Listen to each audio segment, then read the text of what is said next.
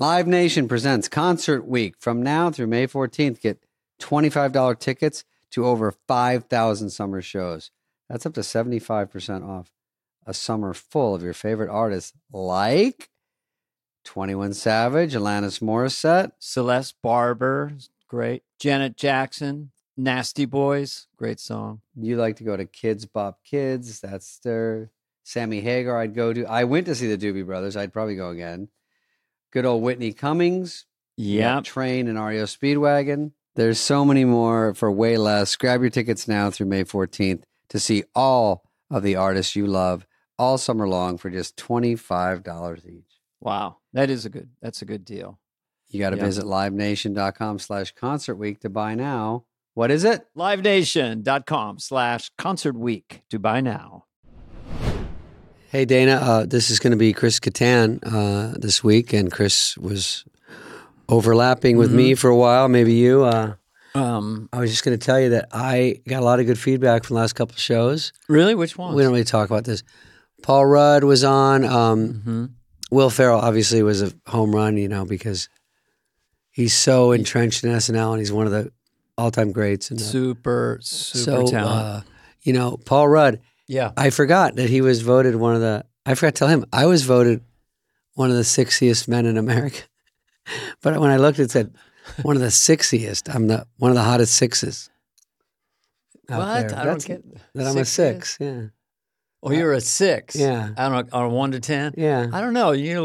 Different setup or some kind of lost in translation. I'm one of the sexiest men in America. Yeah, but you're not even 1 to 10. I don't know. Yeah, I think people say. Your book should be called My Life is a Six. I'm like, I'm at least a 6.5, right? Well, Dana? The job of the woman who's going to land David Spade is to convince you you're a 10. There you go. Or an 11. Yeah. Well, why can't you be? Women, look, here's, David, we haven't talked about this before. Okay. You can shut the camera off. Okay, please. Yes. Women like other things than just raw handsomeness. I mean, my looks don't matter. Am I really good looking? Yeah. Is it a big deal? No, I don't lean into it. Women can like sense of humor and smarts. And I put you at a 12 there. Okay. Thank you. See? I'm tearing up. Also, Evan wiped a tear. That was very sweet.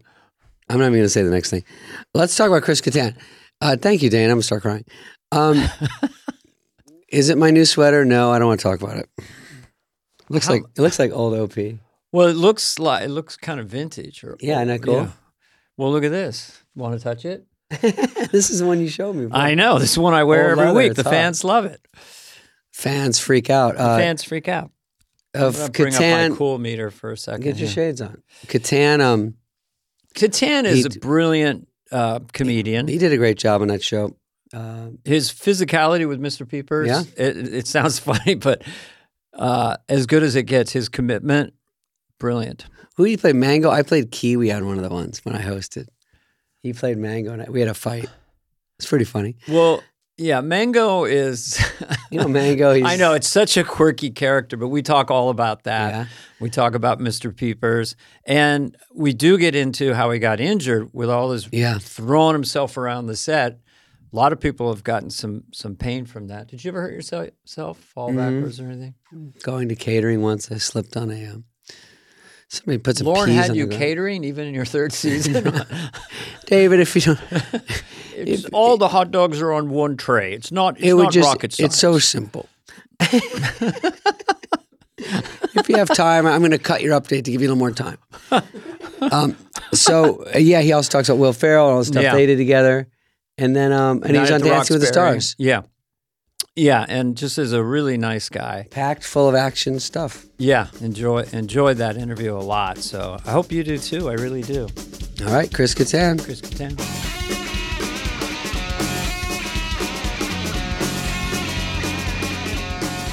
Is that better? Yes. All yes. Right, great. You know what the bad news is? Sorry about that technology. We're out of time. No, it's fine. How would Mango have tolerated? How would Mango deal with this stuff? I don't know what the frick. What the frick? Hey, Dana, I did a Mango. Chris, do you remember? I do remember that. Are we starting? No. Yeah. I do remember that. I was Kiwi. Your arch enemy. Yeah, you're a Kiwi, and you got your buddy Chris Rock to be in it too as well, which was very nice of you. Oh, did he? What did he do? Yeah, he did. He did a little cameo. He was just like, you know, at the door saying, "Mango, can I want you," or something. I don't know. He played himself. That was his read. Mango, I want something you. Like that. I want you, Mango. You know what's funny? I saw him on the show with someone about 2 weeks ago, and then about a month ago, and I go, "Rock, you're actually on the show more now than when you were a cast member." I know. and he hangs out a lot too, right? He just goes there. Why not? It's like a club. I know. It's kind of cool. That is cool. If I wasn't hosting and I was in New York, I've only been there once. Mm. I was actually, well, the 40th, but that doesn't count. Do you like going down the hallway and seeing pictures of yourself from 40 years ago doing a sketch? I have a difficult time trying to find them. You're like, where's the Kattan section? I know. Is there any pictures of me on this wall? Where is it? If you look at Anna Gasteyer's ones, you take them off and then we see you. I don't know. I have no idea. It's behind Anna, of all people. Get out of here. You're an all-star. I do remember that, though. Remember, I don't know if you ever felt this, but there was something about being on that show and being like, is there a picture of me outside of Lorne's office? Like, ooh, as if that meant something. Like, oh, well, look, there's a picture of... me in this sketch, and it's outside of Lorne's office. Like, that's something special. Yes. You know what? That right. When you go up the stairs to people listening, 8th floor is where you shoot the show. If you walk up the stairs, 9th floor, it's also the balcony of the audience you can watch. And it's also Lorne's office. And that's where they pick the sketches and on the air night. Mm-hmm. And if you walk up those steps, and you're walking to Lorne's door, there's a secret door you can go in. That's right. But if there's framed photos. And I would always like to be on one of those because the host would see it and then they would go, oh, that guy's on the show. He must be something. But there weren't any of me. We're all wounded little clowns. They were all of Dana. Everybody gets into that. Where's my photo? Where is it? Why not me? I would get very relaxed when I would see Lorne on a show day. He'd have a tall foot-long glass. He'd take an Amstel Light. Yeah. Right. Amstel Light. I remember that. Which is like 2% alcohol, whatever. That's how he, you know. And then he would do that long pour. Yeah. And you're like, God, we have a show today. He's pretty relaxed. I guess we're in good shape. Mm-hmm. Mm-hmm. Sometimes I'd have a drink with him watching the monitors underneath the bleachers because I had nothing to do in the show. You guys are so self-deprecating about there. Hey, Lorne, can I get an Amstel? I don't think I sat with him in that, like, in a way of being, you know, relaxed with him. I remember just being in there to get notes, but his notes were going through whomever was there at the time, like someone like Lyle or I don't know, someone was giving the notes to me through. Lorne was telling her the notes, and then she was telling me the notes, and you were 1 foot away. Yeah. You know what? I like that. I forgot about under the bleachers. There's a monitor, and Lorne watches the show. And then he says what he's thinking during dress, and Lyle and someone write him down, maybe Aaron. Yes. And then Aaron Maroney. And then they go, I remember. He goes, too much blue. All right, what's he doing here? We don't need that entrance. Why do I see that trophy? Bring Keith in here. That's not a Chardonnay. It's more the color of a Pinot Noir. Yeah. Why are these shorts too tight? I can see Kattan's balls. Why are the testicles so wide? Why is one lumpier than the other? How old is he? I forgot. How old is Kattan? Can he be younger? Kattan is Kattan. Isn't that what he is? Isn't that what he is? Isn't he a full sentence, Chris Kattan? Like a little boy. You know, Spate. Yeah. Do you remember when I first got on the show, I was, put in your office or shared an office with you. And you remember that? You and I and Hugh Fink were... Fink was in that? Yeah. Mates. 96. I don't remember that much because I thought they sequestered me and Hugh away from everyone because I didn't do many sketches. That was a year, Dana. I stayed 1 year, maybe too long. And I mean, you weren't there too long. Lorne goes, if you stay...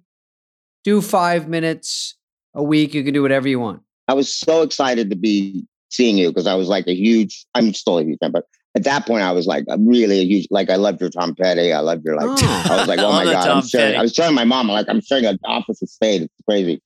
you know, I was so like, and you were totally relaxed, of course, you know, you were so dry and like, I feel, David, you're too relaxed. No, I that was a way when I got there, you just see people that have been on. So it's fun to say, right. Oh, I'm with people that are actually on. They've been through the fucking grind. It's like Saving Private Ryan and you're the new guy and they're like already in the middle of their hike and you're like, hey, I'm new. And they're like, get in line. We're going in. You're like, we're already? What? I don't know anything yet. They're all grizzled vets. Yeah. I didn't know what was happening, but I just stuck with, well, Lorne was helpful. He was just telling, well, he told Shoemaker to tell, you know, say that, why don't you try out the gibberish guy? So that's what I did the first week that I was on. Was that your first sketch? Yeah, I was the Sue Forrester, the, you know, good afternoon, I'm Samara. Gibberish guy. Yeah. But they, you know, they asked me to do that thing because I had no idea what to do otherwise. I was like sitting in front of a computer and I didn't know what to do. It was like 6 weeks before the end of the season. Putting diarrhea in your pants. Yeah, you know, oh, you came in mid-season? Actually, 6 weeks before the end of the season, which is not after mid-season. Yeah, I came in 4 weeks before the end. I know that's definitely weird because it's already going. It's already happening and no one's got time for you. Yeah. But I was really excited to be in the same office with you. I was like freaking out. What did you bring from the Groundlings? Or like, you know, they'd say have some stuff in your back pocket. Was the gibberish guy one of those? Sue Forrester, Mr. Peepers, and Mr. Peepers, the monkey thing, which was made. Thank you very much. Please hold up. Well, I want to talk about Mr. Peepers because I go by like when I watch the show and something is kind of supernatural, like I've never seen before. It never gets out of my brain. And that one was like, wow, this is so different. It's like it's so cool and weird and weird. Was that to eat the apple? That's where I eat the apple and then I dry hump somebody. Yeah. But to turn yourself into a monkey, a human like animal. I'm a you know, half man, half monkey. So that's what I was. That's what he was in your trilogy. He's literally a hybrid, half man, half monkey. Basically, yeah. I was there for a read through the first time. Mr. Peepers, Kattan walks out half man, half monkey, wearing a diaper. Pews his apple, takes a bite. Yeah, what? And then I got on the table to like. I have to show that I can do this physically because it was a physical sketch. You got on the table. Oh no! In the read through in front of 60 people. Yeah, people were not very happy about that because you're getting apple shillings on everyone, all over everybody. Don't get juiced. Really? Yeah, I got on there. I got like even jumped on the main table. The table, and then at one point I went to the window, like behind Lorne, and jumped off there. And I even remember Pete. Yeah, and Piedmont was like, Jesus Kattan. Like, who was the host? You remember? Jesus Kattan. I don't know. Probably like Charlize Theron, or I think it's Charlize Theron. Do you remember, Dana? I wasn't there, but a story where Ben Stiller, Dolly Parton was the host, and I was there. Yeah, what happened? He did U2 or something. Well, Ben stayed up all night working on a U2 sketch. I was the Edge. He was Bono, and Ben decided we would all get up in the read-through room with the 60 people and put on like a sketch. But Ben had a loose vest on with no shirt underneath, and Ben stayed up all night and had not showered, and he put Dolly Parton right up against him. And it was interesting. Poor Ben. Well, she has like. Double D. Well, I don't know. Why are we talking about that? Anyway, that must have been an interesting sight. I think everyone knows Dolly Parton has big boobs. When Dolly did the show, where I'm on the soundstage with Phil and John, and she goes, okay, boys, I'll look away so you can look at them. I'm going to look away now. So is that what she said? Look all you want. And get a good look. I remember seeing 9 to 5 as a kid, and I was like, ugh. I love 9 to 5. 9 to 5, yeah. Remember that movie with Lily Tomlin and Jane Fonda? Hell yes. I remember her. That was great. So how long were you at Groundlings anyway? How long of stay? And your dad was the beginning. He started it with people basically, which is amazing. He was one of the founders, yeah. So he was in the main, or it wasn't a Sunday show then. So yeah, he was one of the main He was a cast member, original ones with Paul Rubens and, you know. Oh, wow. The apple doesn't fall too far from the tree. But so he was there. He I'm trying to think who else, Lauren Newman and, you know, those. Oh, wow. That cast, I think. And that's what inspired me. And he's passed away, but he did all the shticky stuff. He was actually in a class that Jerry Lewis taught once in the 50s. Wow. So your dad is doing all this, and then you're a little kid, and so you're being exposed to comedy constantly as a little kid. He watched a lot of old movies. I mean, you guys probably had the same thing. You were educated someplace, somewhere, of some sort of inspiration, and he was what inspired me. I don't know what inspired you, Dana. I mean, you must have were you in the doing to the mirror kind of thing alone in a jail cell? It was there were 5 kids, jail cell, 4 boys, 5 kids, and I kind of had a dream of it, like by the time I was 8, 9, or 10, of just being one of those guys on TV. I didn't think movies or even Saturday Night Live. It was just Danny Kaye or, you know, I don't know, Smothers Brothers. So I had a secret dream, but I went into cross country and track. I never took theater. I was a busboy, then a waiter, and I finally got on courage and I had years of stage fright, like little physical manifestations of trying to do stand-up. So that's how I got into it. But my dad was a high school teacher and my mom was a preschool teacher. But it's interesting to have a dad who specifically, is a comedy sketch wonderkind. Well, it's probably high pressure because they judge, you think they're judging, are you any good? And you're probably not that good. My dad was kind of funny, like dads are. Mm-hmm. And so I'm trying to make him laugh. And my comedy sort of gets shaped by what he thinks is funny. But he took me to Young Frankenstein. He took me to some movies that he thought was funny. And it kind of made me go, oh, is that, you know, you're going to be a student of your dad's comedy in a weird way, indirectly. What he laughs at, he watched MASH. That was kind of dry. I like that. And so that actually helped. If he was a super cornball, it might have thrown me. Well, you taught me about, I mean, you kind of introduced me to dry humor. I mean, there was other dry comedians, but you, Spade, were the shit. I mean, you were like, wow, you just totally stamped sarcasm on television, to the ultimate level. And it was really cool to see. And I remember that because I was brought up, my dad would show me older things like old Hollywood, you know, like the Chaplin, the Keaton, and the Marx Brothers, and Costello. A lot of physicality, but also banter, like bits, you know, Marx Brothers, Well, but older Hollywood too, like black and white, you know, stuff in the 40s and the 50s and that stuff, and I love, I love the team stuff between one person and another, and I thought connection. And that kind of thing was really cool to see. And that's what really inspired me, too. Like, you had that with Farley, too.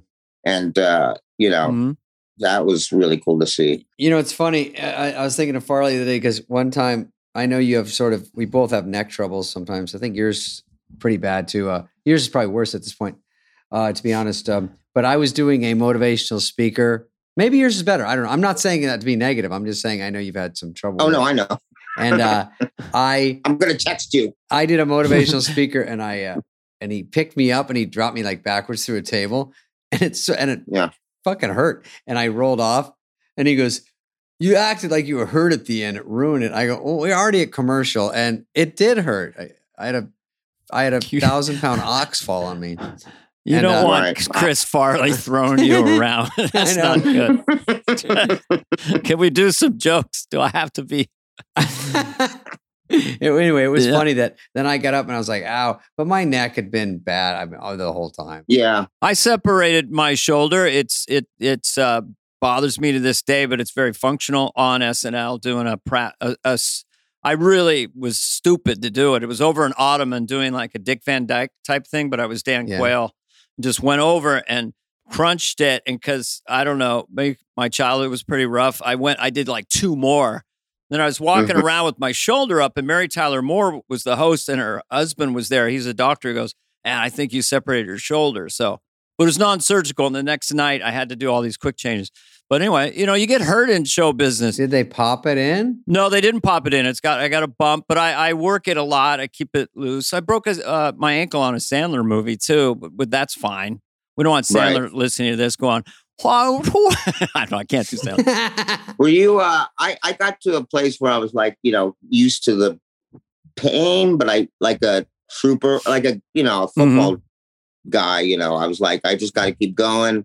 Got to go with it, you know, and not rest the pain. And I tell somebody, you know, and like, I don't want to. I did tell somebody, but I was just still like embarrassed by it. Yeah. Well, it's also what you don't want instinctually, because I had the bypass when I was 42. You don't want, some people like to be pitied. I find it an uncomfortable emotion of this sort of like, oh, Chris. Right. So I do understand the idea of like, let's just not make this become my trademark or how people see me. Right. And so for years I had that. Yeah. Yeah. Oh, do you feel okay today? You know, that well-intended people, by the way, but you know. I do that when I'm on a movie and they go, Spade's got a bad neck. And then by the time it gets around the crew, they're like, you have to go up on this, this step of this ladder. It's about 6 inches up. Do you need help? Should we get your guy in here to do it? And I go, I can step up a step. Okay, you don't have to do anything. We'll bring your stuntman in. We'll bring him in for the day. My stuntman was literally in the wings at all times, smoking, going, I think I should do this one. I'm like, it's just shaking hands with someone. He's like, you know, we don't need you to throw your shoulder out because you're the biggest pussy in America. Did your stuntman look like you? He sort of does. I think I still have the same one. I think I'm starting to look older than them so much we have to get a new one. It gets older and older with me, but we had a good one and they love doing stunts, man. It's so funny on movies. I didn't realize till later they get paid per stunt. So if they look at the monitor, everyone goes, I liked it. You want to do it again? They go, yeah. And I go, oh, he wants to do it again. And the stuntman once said, the head of it goes, coordinator goes, he's never going to say no. He gets paid every time. So he'll break his neck. He doesn't care. He just has to keep doing it. So I said, oh, let's not put them through it. But it's like bike wipeouts or falling off a cliff. And you go, they love it. They're good at it. I don't know if they love it. They're good. Well, sometimes they love it. I was about to say, I don't know if they love it, but tough job. I had a guy tap out. I had a stunt guy had to go into a big barrel of ice cold goo, like submerged 6 feet under. So you couldn't see or hear. Every orifice was full. And he literally came up. And he'd done other stunts, and then he kind of had a panic attack. So I was with Anthony Hopkins. So I had to go get in the goo, and that's where my childhood kicked in. I didn't like it, but fuck it, I'll just do it, you know? Doesn't Anthony Hopkins do his own stunts? That's what I hear. Are you talking about Tony? Oh, gross. Anthony Hopkins and I call him Tone. Yeah, I called him Hoppy by the end, but it's not Hoppy. A competition. Listen, we bonded over our mutual crazy fathers, and then the last day of shooting, he goes, he kind of sounded like Rob Williams. He's so charismatic, just bizarre in a chair. Oh, do you want to come in my trailer for lunch? So I'm like, yeah, that'd be great. But then a woman from Entertainment Tonight was there and says, well, you're scheduled to do this interview. And she started crying. So I cancel it. And then his assistant, it was the last day of shooting. She said, that was the first time Tony ever invited someone into his trailer. And you fucked him over? But my Entertainment Tonight segment, apparently, was great. Oh, it's great. I'm going to look that up. Regrets, but... I loved Entertainment Tonight. I was such a... I remember when... Can you do the theme song? Jody Watley, yeah. Oh, yeah. What's his name? Did the theme music to it. Tesh? John Tesh. Yeah, John Tesh. That's right, John Tesh. He wrote the music. Hey, Chris Kattan, when you did Elian Gonzalez, would they let you do that again today, you think? Whoops! Cancel. Well, ironically, I'm doing an Elian Gonzalez film. Are you doing a docu-series for Apple TV? Yes. The later days. No. Can you even tell me a little bit of how he talked? We just want to see what the censor. Probably the algorithm will shut it down. Yeah. The algorithm will shut it down if it's. Well, picture some child talking soft.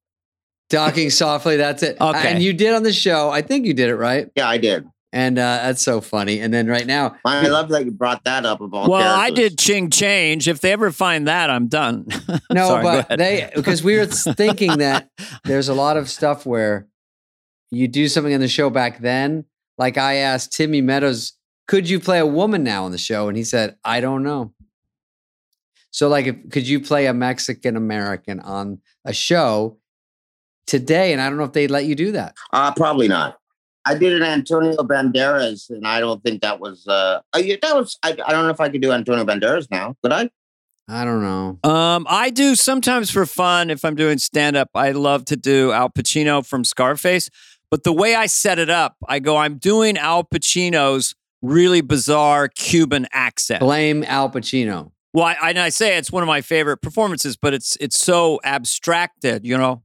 Say goodbye to the bad guy. But still, I don't know when I might be cancelable, but you know, I definitely am down to Western Europe, pretty much Scandinavian accents. Right. But the rest of the world is off base. Australian, we can still do Australian. Mm. You could do a cowboy, can't you? Just just a cowboy, like John Wayne or something. Yeah. Well, come on, Kattan. The cowboy off limit. This show is sponsored by BetterHelp. What did I want to get off my chest recently? Well, it's probably something you got to get off your chest because we all carry around different stressors, big and small. We just keep things bottled up, and then it starts to affect us negatively, David. Negatively. Yeah, it was something about when I was merging and the people weren't waving back to me. It bothered me. But, you know, that's a small stress, but it can be bottled up and get bigger. Therapy is a safe space to get things off your chest and how to figure out. You know, you got to work through whatever's weighing you down. Mm-hmm. Yes, and I was in therapy. I'm there here and there now, but for 5 years, and you know, it does challenge your thoughts because This is kind of, I don't know if this is profound, but you are your thoughts in some ways. Mm-hmm. So if you're thinking redundant, negative things or sad things or whatever, a therapist can kind of get you out of that kind of negative pattern. So be the best version of yourself.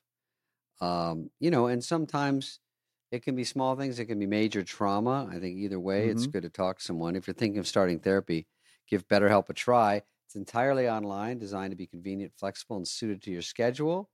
Just fill out a brief questionnaire, get matched with a licensed therapist. Switch therapist if you're not into it. Anytime, no additional charge. Get it off your chest with BetterHelp. Visit BetterHelp.com/FOTW today and get 10% off your first month. That's BetterHelp, HELP.com/FOTW. My dad works in B2B marketing, but I never really knew what that meant. Then one day, my dad came by my school for career day and told everyone in my class he was a big MQL man. Then he just kept saying things like, the more MQLs, the better, over and over. My friends still laugh at me to this day. I think it means marketing qualified lead. One thing's for sure. I'll be known as the MQL man's kid for the rest of my days.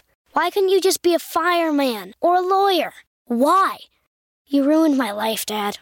Not everyone gets B2B, but LinkedIn has the people who do. And with ads on LinkedIn, you'll be able to reach people based on job title, industry, likelihood to buy, and more. Start converting your B2B audience into high-quality leads today. We'll even give you a $100 credit on your next ad campaign. Go to linkedin.com/wall to claim your credit. That's linkedin.com/wall. Terms and conditions apply. LinkedIn, the place to be, to be.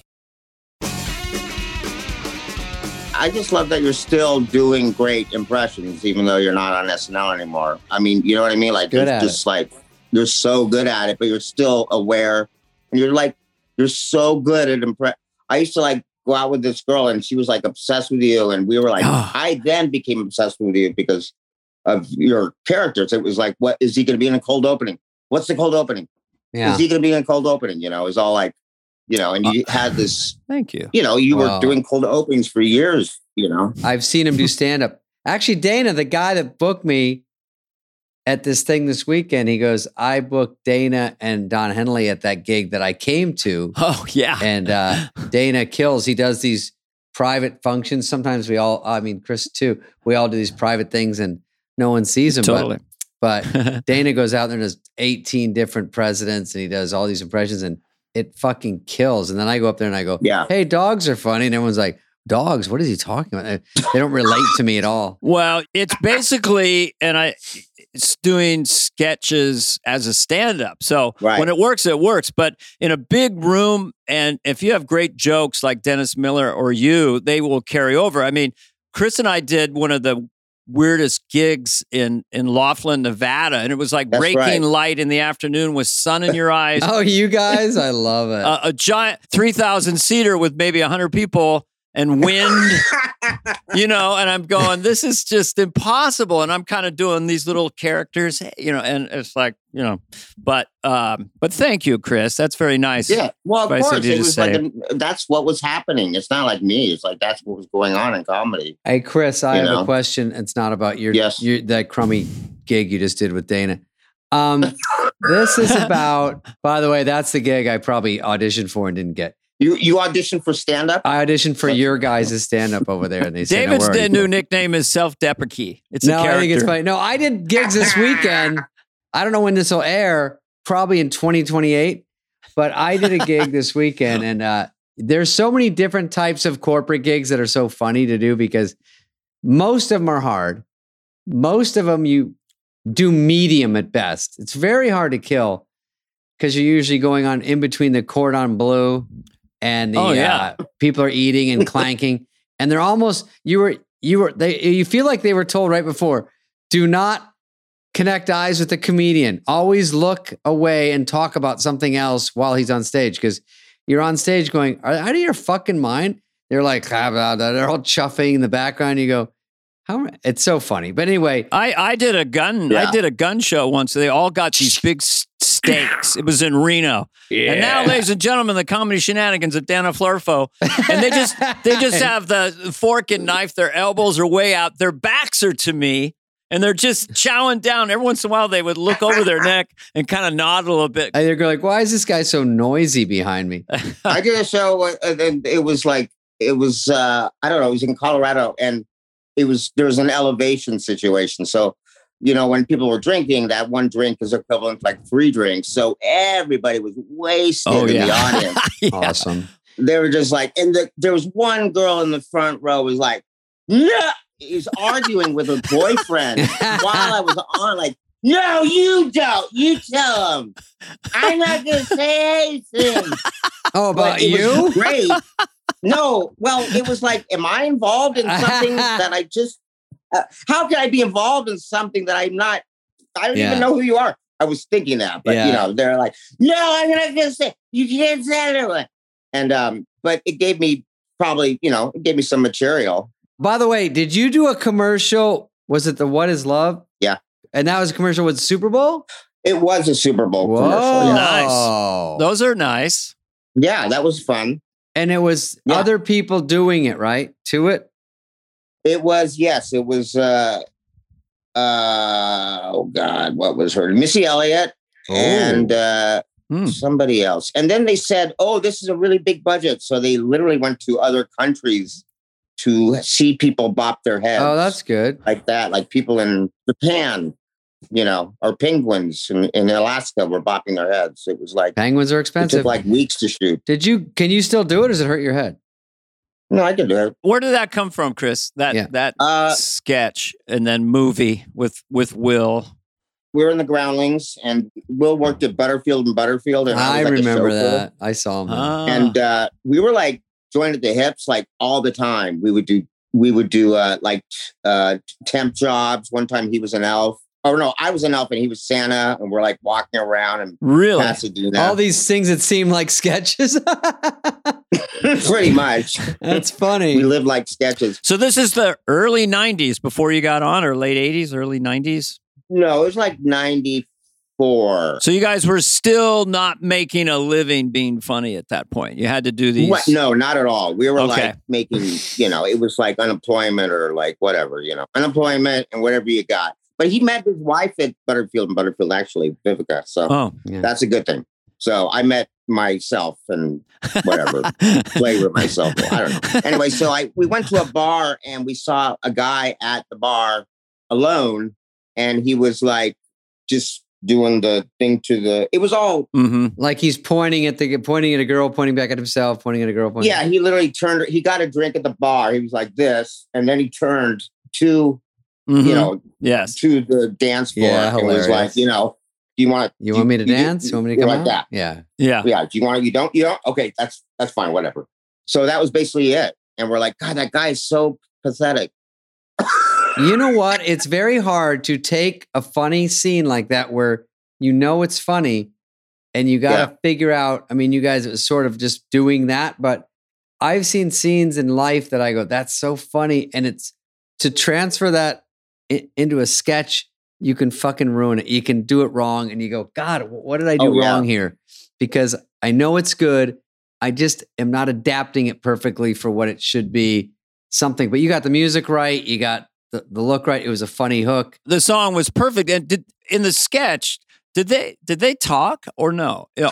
No, originally they weren't meant to talk. It was just music over it? Yeah. But how long were they? How long were those sketches then? You had no verbal comedy. It was all physical. Well, we would go when Jim Carrey came on, and that was Fred Wolf's idea to add a third guy. Hey, David. And Chris. Chris. Fred Wolf. Well, yeah. Fred just joined in. Hey. Hey, you're good. You're not. You're not. You're good. You're good. That's good. You're not so good. No, that's funny. That's not so funny. He'd always walk around with a cigarette behind his ear, but he never smoked it. Hey, Chris, I don't smoke, but can I talk to you after? Chris, first of all, you were so good. It was so good. You're so fucking funny. No, it's really funny. I'm not just saying this. Really funny. You were good. You're not so good. Anyway, no, it doesn't really matter. I tell Dana all the time. Dana's the funniest. I'm sorry. I told Dana he's the funniest. But you would never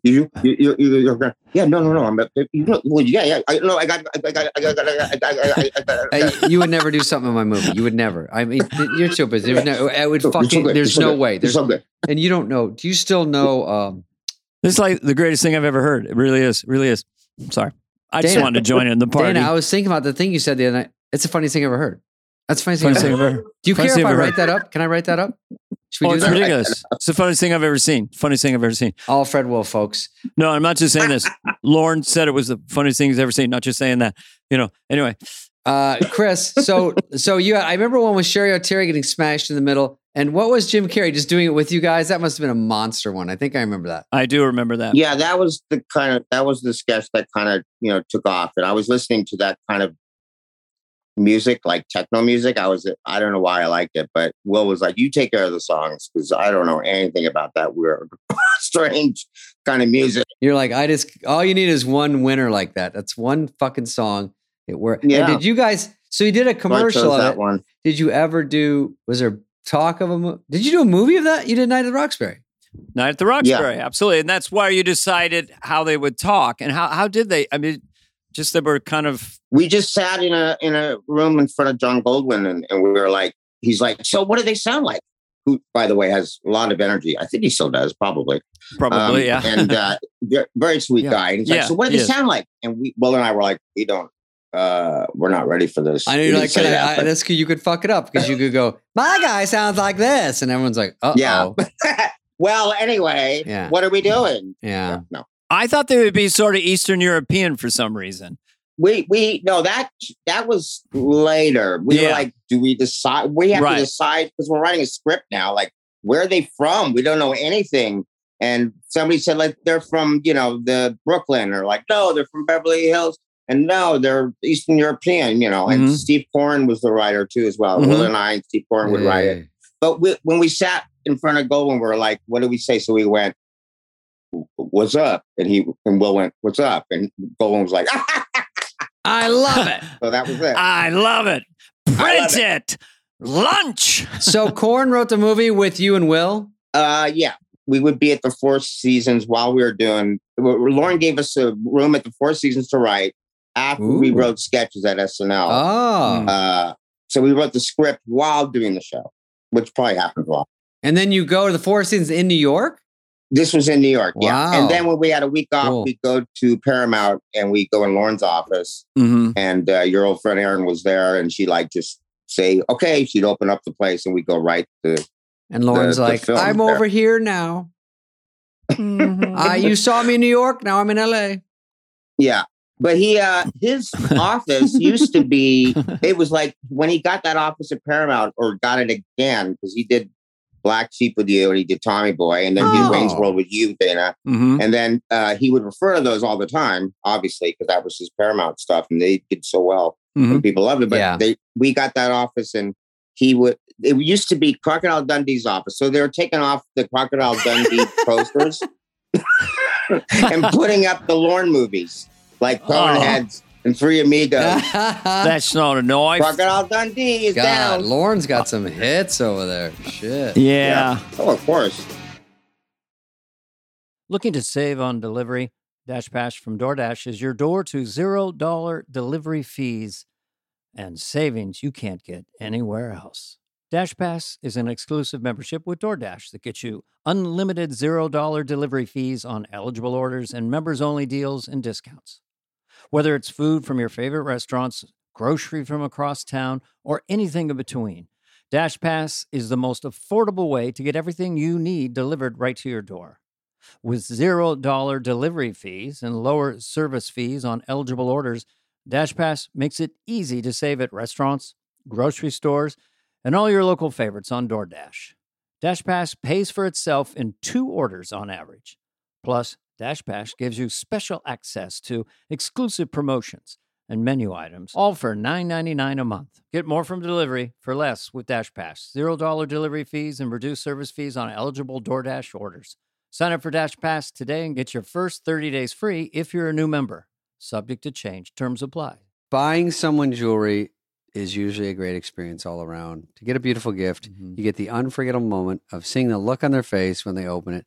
The tricky part, Dana, as you know, figuring out how to get the perfect piece at the best price. I hate to say it, price matters. I mean, that's why I recommend for any jewelry purchase, you source it from BlueNile.com. They've been with us for a while.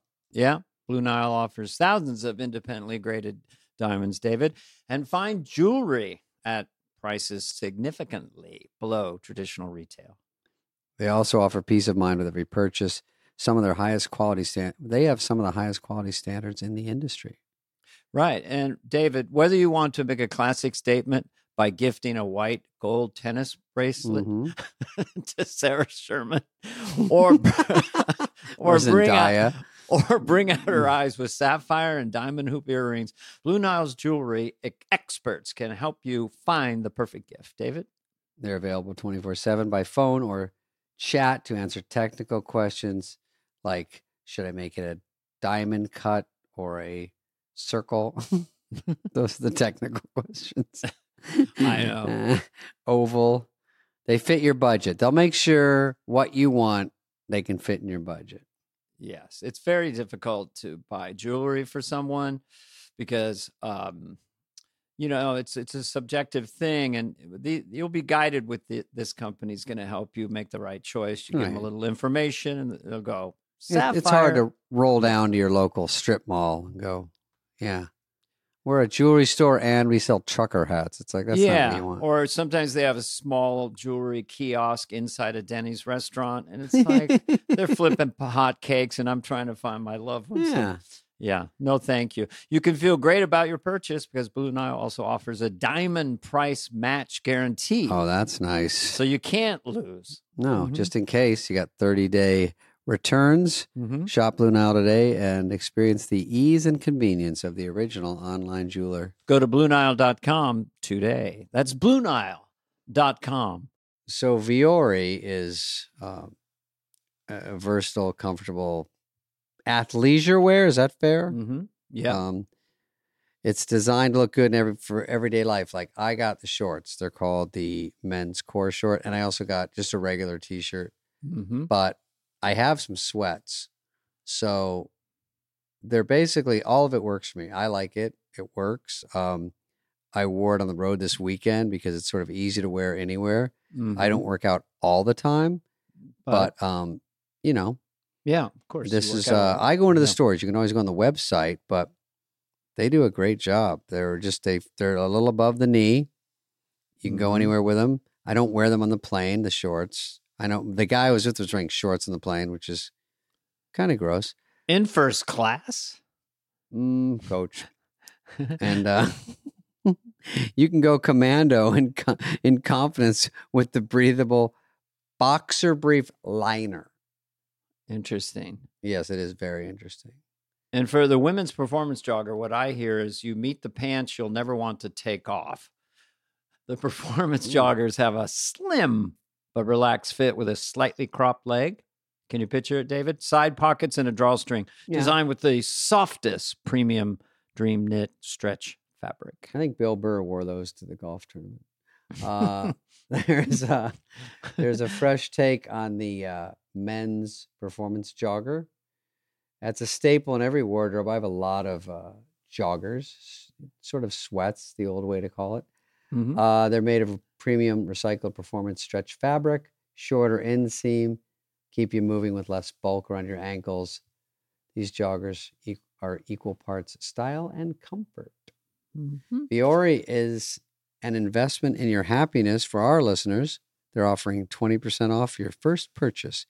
Get yourself some of the most comfortable and versatile clothing on the planet at vuori.com/fly. That's VUORI.com/fly. Not only will you receive 20% off on your first purchase, but enjoy free shipping on any U.S. orders over $75 and free returns. Go to vuori.com/fly and discover the versatility of Vuori clothing. What was the great one with your brain when the dog was here? He smells my dog. Massive Head Wound Harry. Yes, my God, what a great fucking set. Head Wound Harry. I wish we could show a clip of that. That was the dog. You know, I was just writing great writing. I was just walking through. But the dog, they put, I guess it was like Gerber's baby food or something on this prosthetic skull I had. To make him lick it, right? They put a little bit at dress. He was pulling it. Yeah, like he fucking ripped it off. I know, and I had a Lucille Ball moment where it's like, okay, do I hold the wig on or do I let the wig go off? But I just thought, the sketch is going so good, I'll hold the wig on so it won't become about that. Maybe it was the bad choice, but when a dog goes crazy, the audience goes crazy. And you go, he smells my dog or something? Yeah. But he says he smells my dog. Mm-hmm. But he was literally pulling the thing off her head. Yeah. And that's stretching what was so genius about it. Like, it was such a struggle for that dog. Oh, yeah. No, we fought it out. He wanted that rubber head of mine. So, and Dana, I was saying it dressed, they put a little, and then they fucking overdid on air, and it went chaos. The dog went crazy. That's what happened. Funny. That's a genius who put that on there. Did you guys ever have a sketch with an animal during your time there?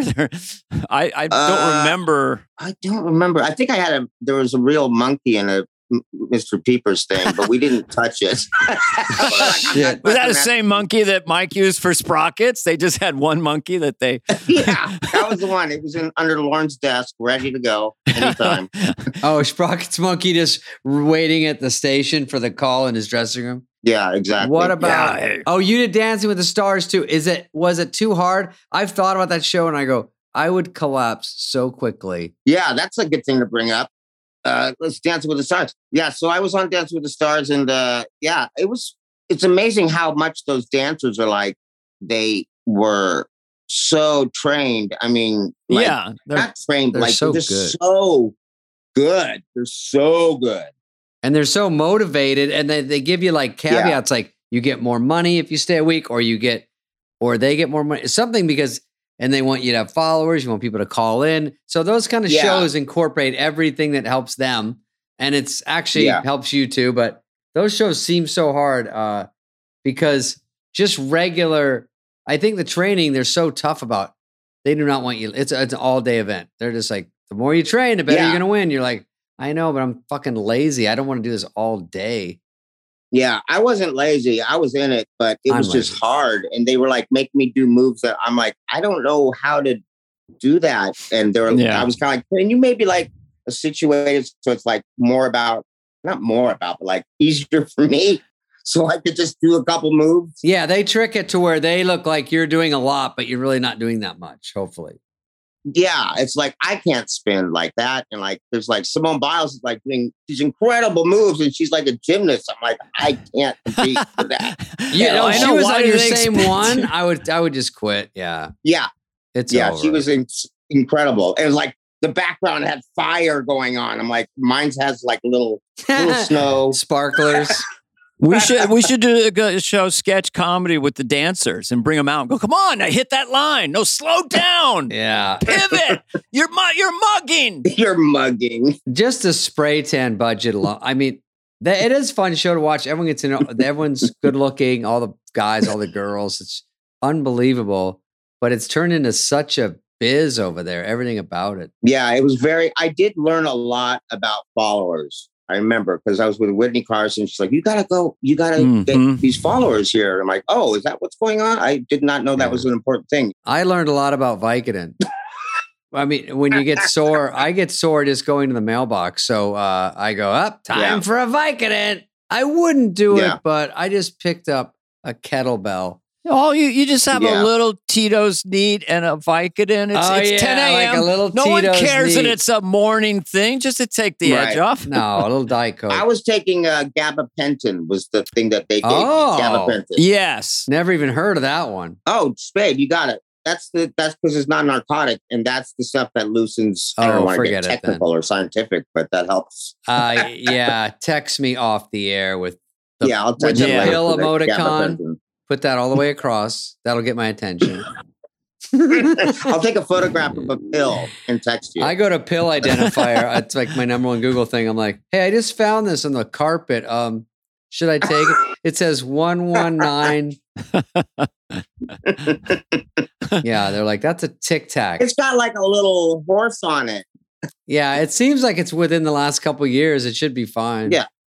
What do you mean it's acid? Just take it. How about you take it and we figure out what it is? All right. Yeah, that's a I love being a guinea pig. That'd be so fun. Oh, yeah. It's great to be the guinea pig. Yeah. Dana, where are you? Are you up north? Southern California. You are? And yeah. I did a thing, a comedy thing. And the guy was like, I got to go to this club because your son is running it. Apparently. Three Wheel.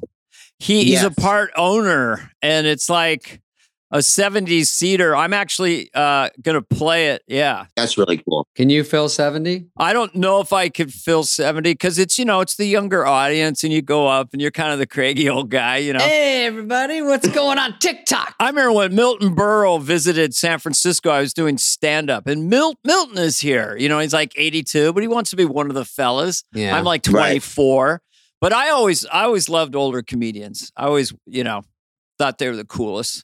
Don Rickles. You do stand up around local clubs and stuff?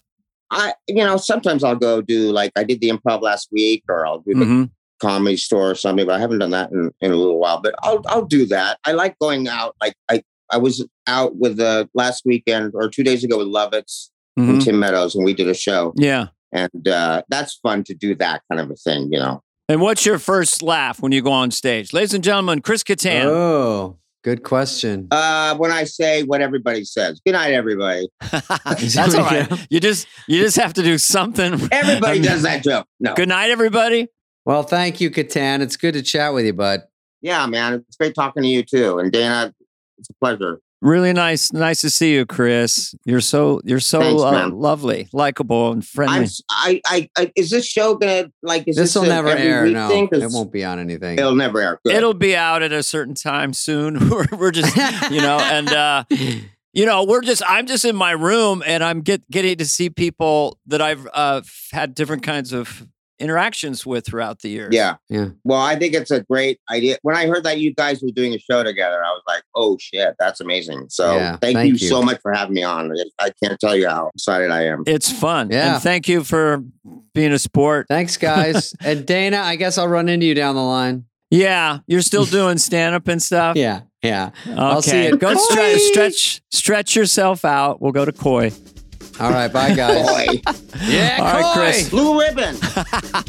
Have a good day, Chris. Enjoyed it. All right, guys. This has been a podcast presentation of Cadence 13. Please listen, then rate, review, and follow all episodes. Available now for free wherever you get your podcast. No joke, folks.